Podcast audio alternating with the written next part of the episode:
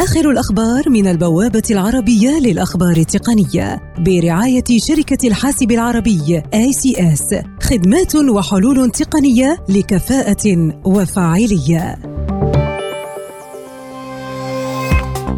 آبل تعلن عن مجموعة من التحديثات لمختلف منصاتها بما في ذلك iOS للهواتف الذكية والأجهزة اللوحية و tvOS لمنصات البث Apple TV و watchOS للساعات الذكية و macOS لأجهزة الحاسب إذ تركز التحديثات على خدمات الفيديو.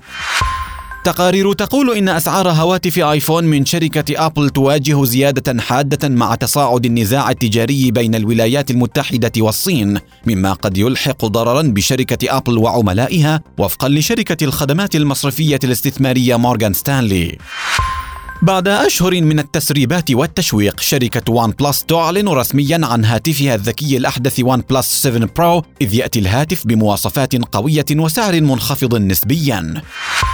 اتش بي تكشف عن حاسبها المحمول المخصص للألعاب اتش بي اومن إكس 2 اس الذي يأتي بقياس 15 انشا ويعد أول جهاز حاسب محمول بشاشة مزدوجة من اتش بي إذ يحاكي الحاسب المحمول من شركة ريزر المكون من ثلاث شاشات.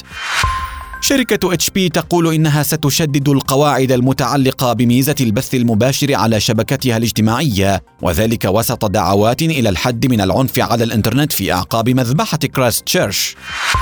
شركة فيسبوك تعلن عن إعادة الميزة التي تسمح للمستخدمين برؤية صفحات الملف الشخصي الخاصة بهم كما تظهر للمستخدمين الآخرين على الشبكة وذلك بعد أن أزالتها العام الماضي لدواع أمنية.